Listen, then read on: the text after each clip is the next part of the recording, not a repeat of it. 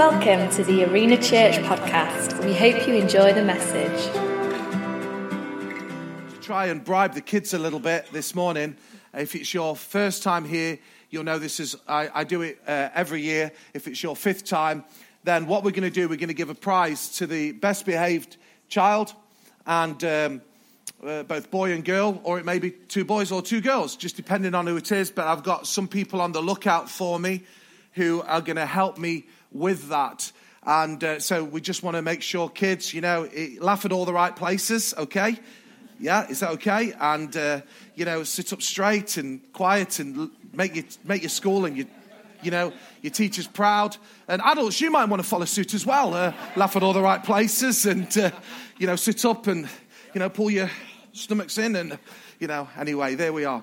So we're just going to have a few minutes uh, together. I know you find it hard to believe, but I'm often misunderstood. I really am. You might be like, like, one of those people as well who people just misunderstand you. You know, they say you should take people at, at, face value, and that's true, but sometimes face value doesn't really help you because what you see on the outside isn't necessarily what's happening on the inside. And so I'm often misunderstood by the way that I am. I, have been called, I've been called rich. I, I, I, had a business for a number of years, and so you know, we, we, we I, I believe God blessed us, uh, my wife and I, with this business, and we was able to literally give thousands and thousands of pounds away to lots of very, very needy causes. But all people saw was the fact that I was a business owner. I was misunderstood. I was misunderstood because of how I hold myself, and you know, I, am I'm, I'm probably, um, you know, quite loud in, in certain contexts, and, and and and fairly confident whether I'm w- with someone of, of, of lowly means or with those who have a lot. And so people have often called me arrogant. I know you find that hard to believe, some of you looking on at me, but that's what I've been said. And I want to tell you today, I'm misunderstood. It's, it's, also interesting that then when I came into this real call of ministry, I've had people who've actually said to me, um, Are you perfect? Now, I think that's because they obviously see this halo shining over my head. You know what I'm, can you, can you all see it? Wave at me if you can see it. You know, uh, some people even say to me, do I have a hotline to, to Jesus direct? As though there's something really perfect about my life, but I'm often misunderstood. I want to tell you that is definitely misunderstood because if you cut me up in the car,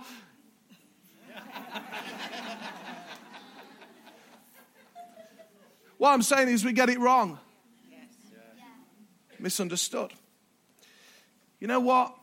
I know there's been literally hundreds of people who've passed through these doors like you today who have misunderstood our message.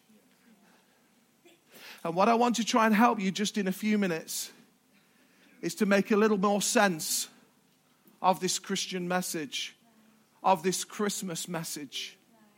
Because I think Jesus has been very, very misunderstood. So, my thought around today, my musings of today, around the question, Who am I? Not talking about who are you, I'll come to that at the end, but who is this Jesus? Who am I? Who am I? It's interesting that Jesus asked this question to one of his closest associates. We see in, Matthew in chapter 16 and verse 13, Jesus came to this town and he said to his disciples, Who do people say the Son of Man is? Who are people saying I am? Who am I? Who am I? Now, today you might not even have thought, given that a question, you know, that question a thought, but I want to encourage you to do so. In these very, very difficult, testing times, challenging times that we find ourselves in, both locally, nationally, and internationally. The world is changing very, very fast. Someone described it as it seems like it's spinning out of control. And I think we would do well to ask ourselves this question, even if you are to then dismiss it. But certainly to ask yourself the question, both young and old, who is this Jesus? Who am I? Because I think Jesus has significantly been misunderstood. You see, some people have said he was just a good man, some people have said he's a teacher, but this is what it describes him in the uh, Christmas story in Luke in chapter 2. And I'm just going to read three verses together. It says there were shepherds and they were living out in the fields nearby and they were keeping over the flocks at night. They were keeping a look on the shepherds. And then an angel of the Lord appeared to them and the glory of the Lord shone around them. And these shepherds were really, really terrified, which you would be, wouldn't you? Give me a wave if you'd be terrified. You're minding your own business, doing your work, and then this angelic host come to you. You're terrified. But the angel said to them, Do not be afraid. I bring you good news that will cause great joy for all people. Today, in the town of David, which was Bethlehem, this is what he describes him as Who am I? The Savior has been born to you. He is the Messiah and he is the Lord. We see in this passage three descriptions of Jesus Savior, Messiah, and Lord. And this is what the angel was describing. This is what heaven was describing as this baby came to earth. It wasn't just a special baby, although Jesus was special. It was more than just his specialness. The fact that he came as the Savior, right. as the Messiah, right. as the Lord yeah. of all. Yeah. This is what heaven was saying had come into the world.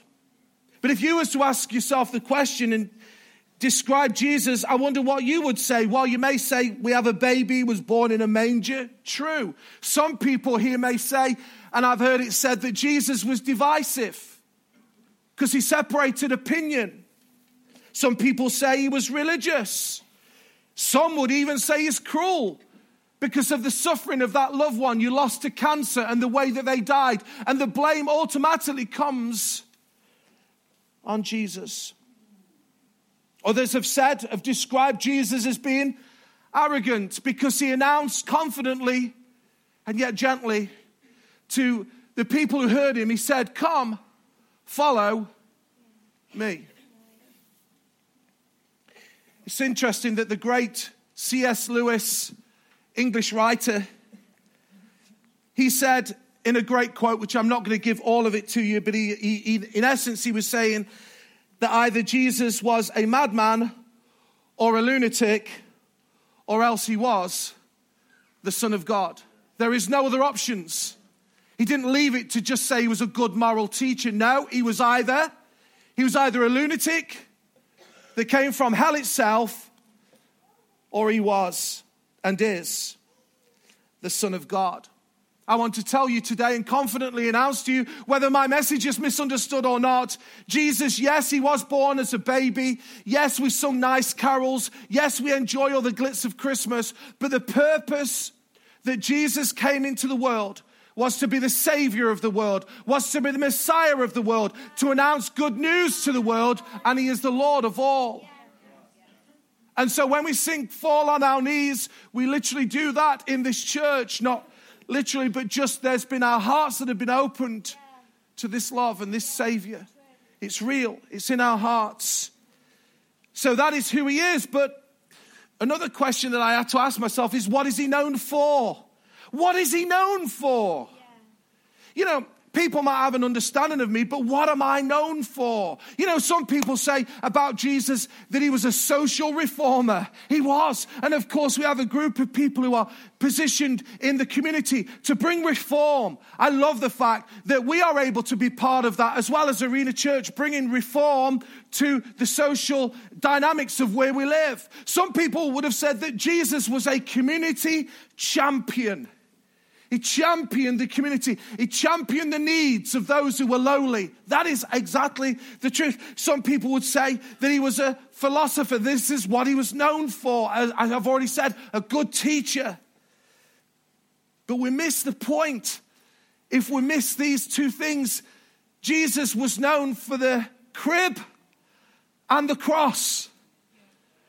The crib and the cross. Just so happens that God the Father determined that Jesus, his son, God himself, would come into this world not in the pomp and ceremony of a kingdom or a political leader or of wealth, but he would come as a ordinary, normal person. Why did he do that? So we could associate with it. Because if he came as a king, I'm not sure that I would be able to identify with that. But he came in the lowliness of a crib, and I can identify with that. That is what he was known for. But some people have this image of this little Jesus born in a, in a manger and how wonderful and precious it is. And that's where it stays. But let me tell you, he grew. The Bible records he grew, he became a man. And his mission for his last three years of his life was to show people how to live to teach people, to example how we should serve one another, how we should love one another, how we should show forgiveness to one another, how we shouldn't bear grudges, how we need to live this life before God. And then his final act and his final message was to hang upon a cross. Why would he want to do that?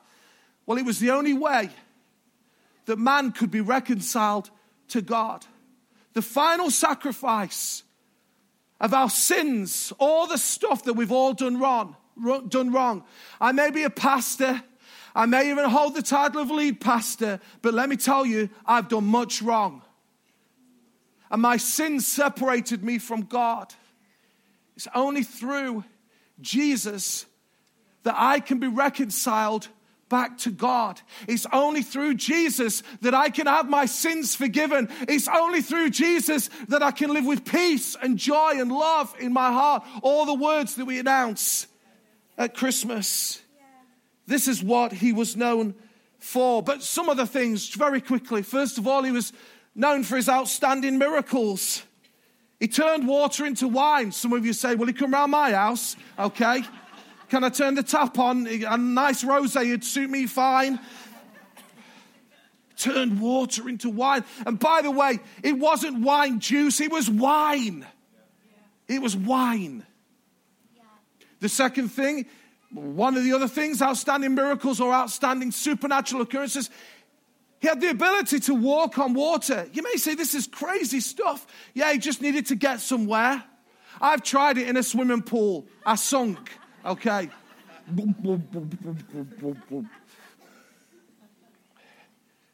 His amazing miracles was people who were blind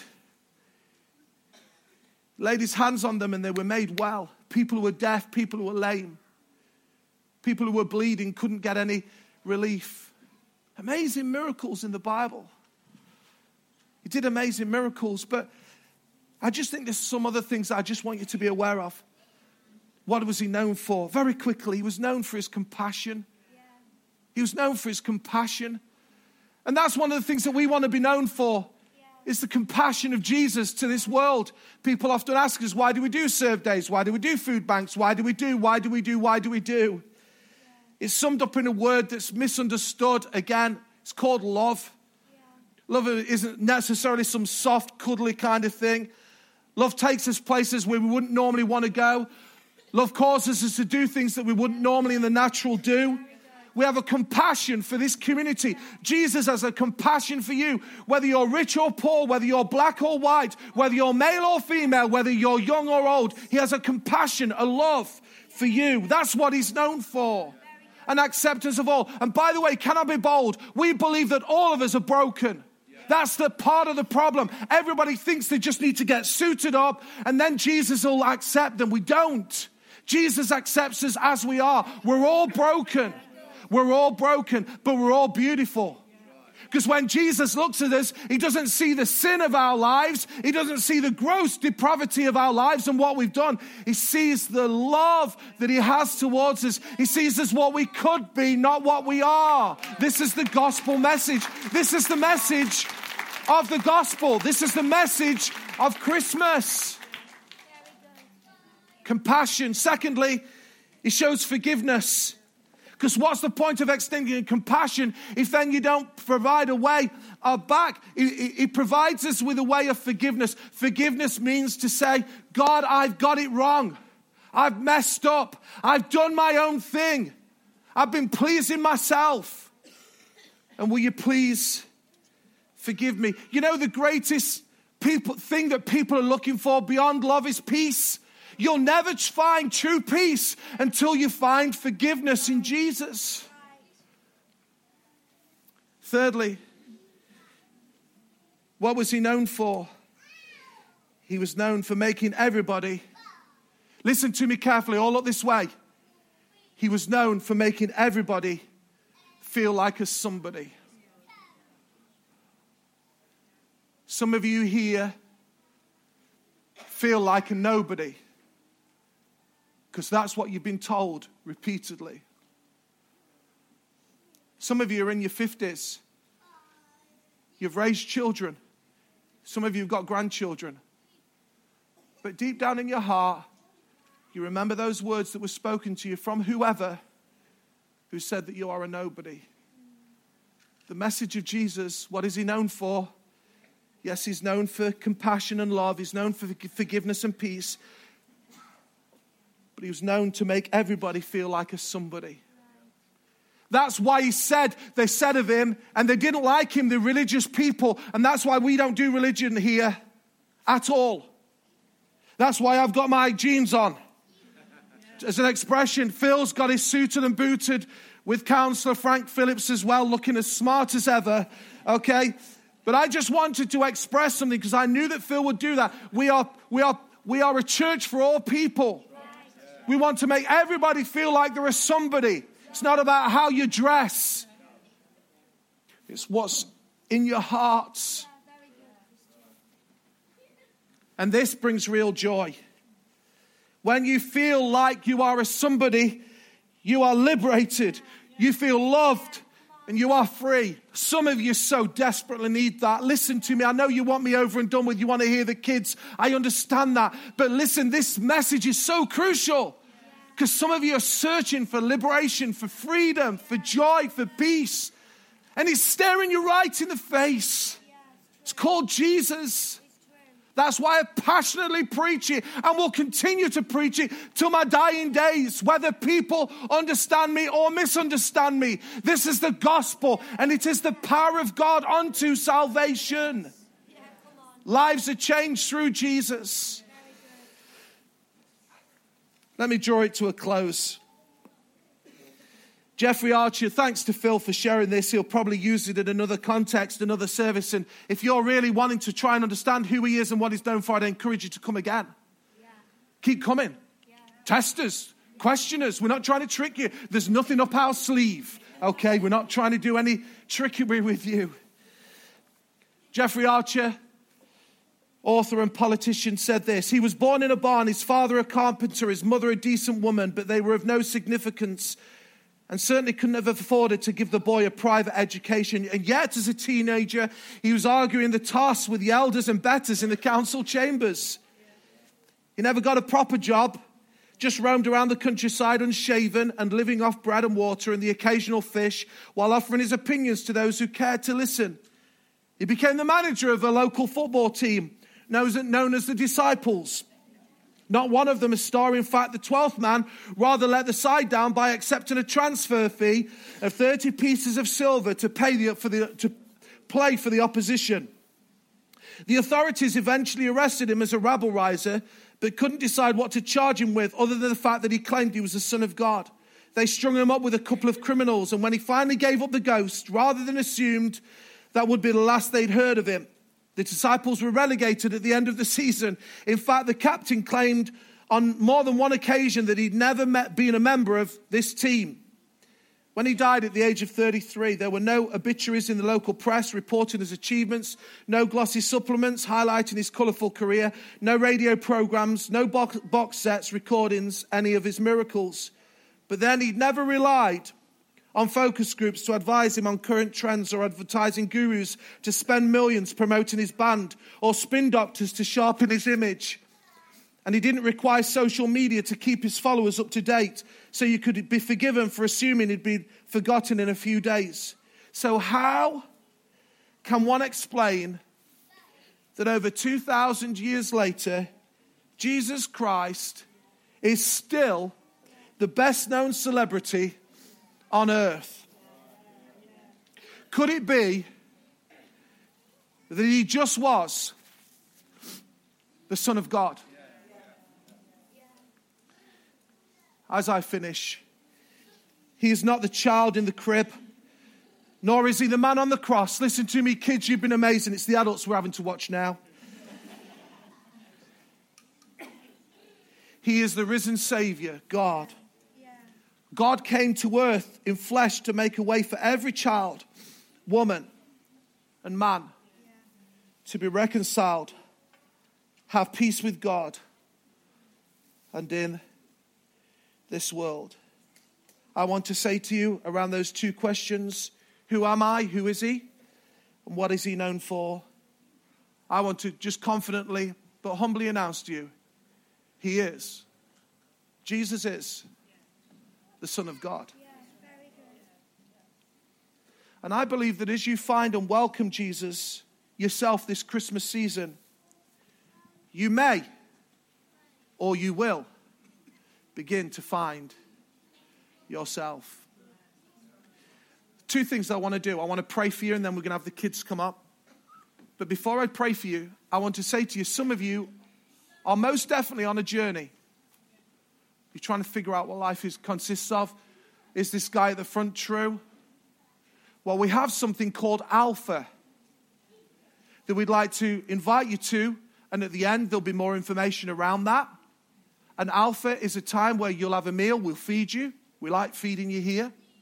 And it's also a time when you can ask lots of questions and hear more about this Jesus and how he really is changing lives. So we'd like to invite you, everybody, to that occasion, and there'll be more information in a moment. But it may be just some of you are saying, Kristian, would you pray for me this morning?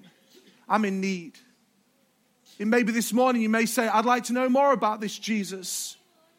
And at the end, we have a gift. And again, there'll be more information around that for those who want to begin the journey of reading the Bible and knowing more. But I'd just like to pray for you. So I wonder if you'd just bow your heads for a moment. It just helps us to concentrate. There's nothing in the Bible that says we have to do this, but it just helps us.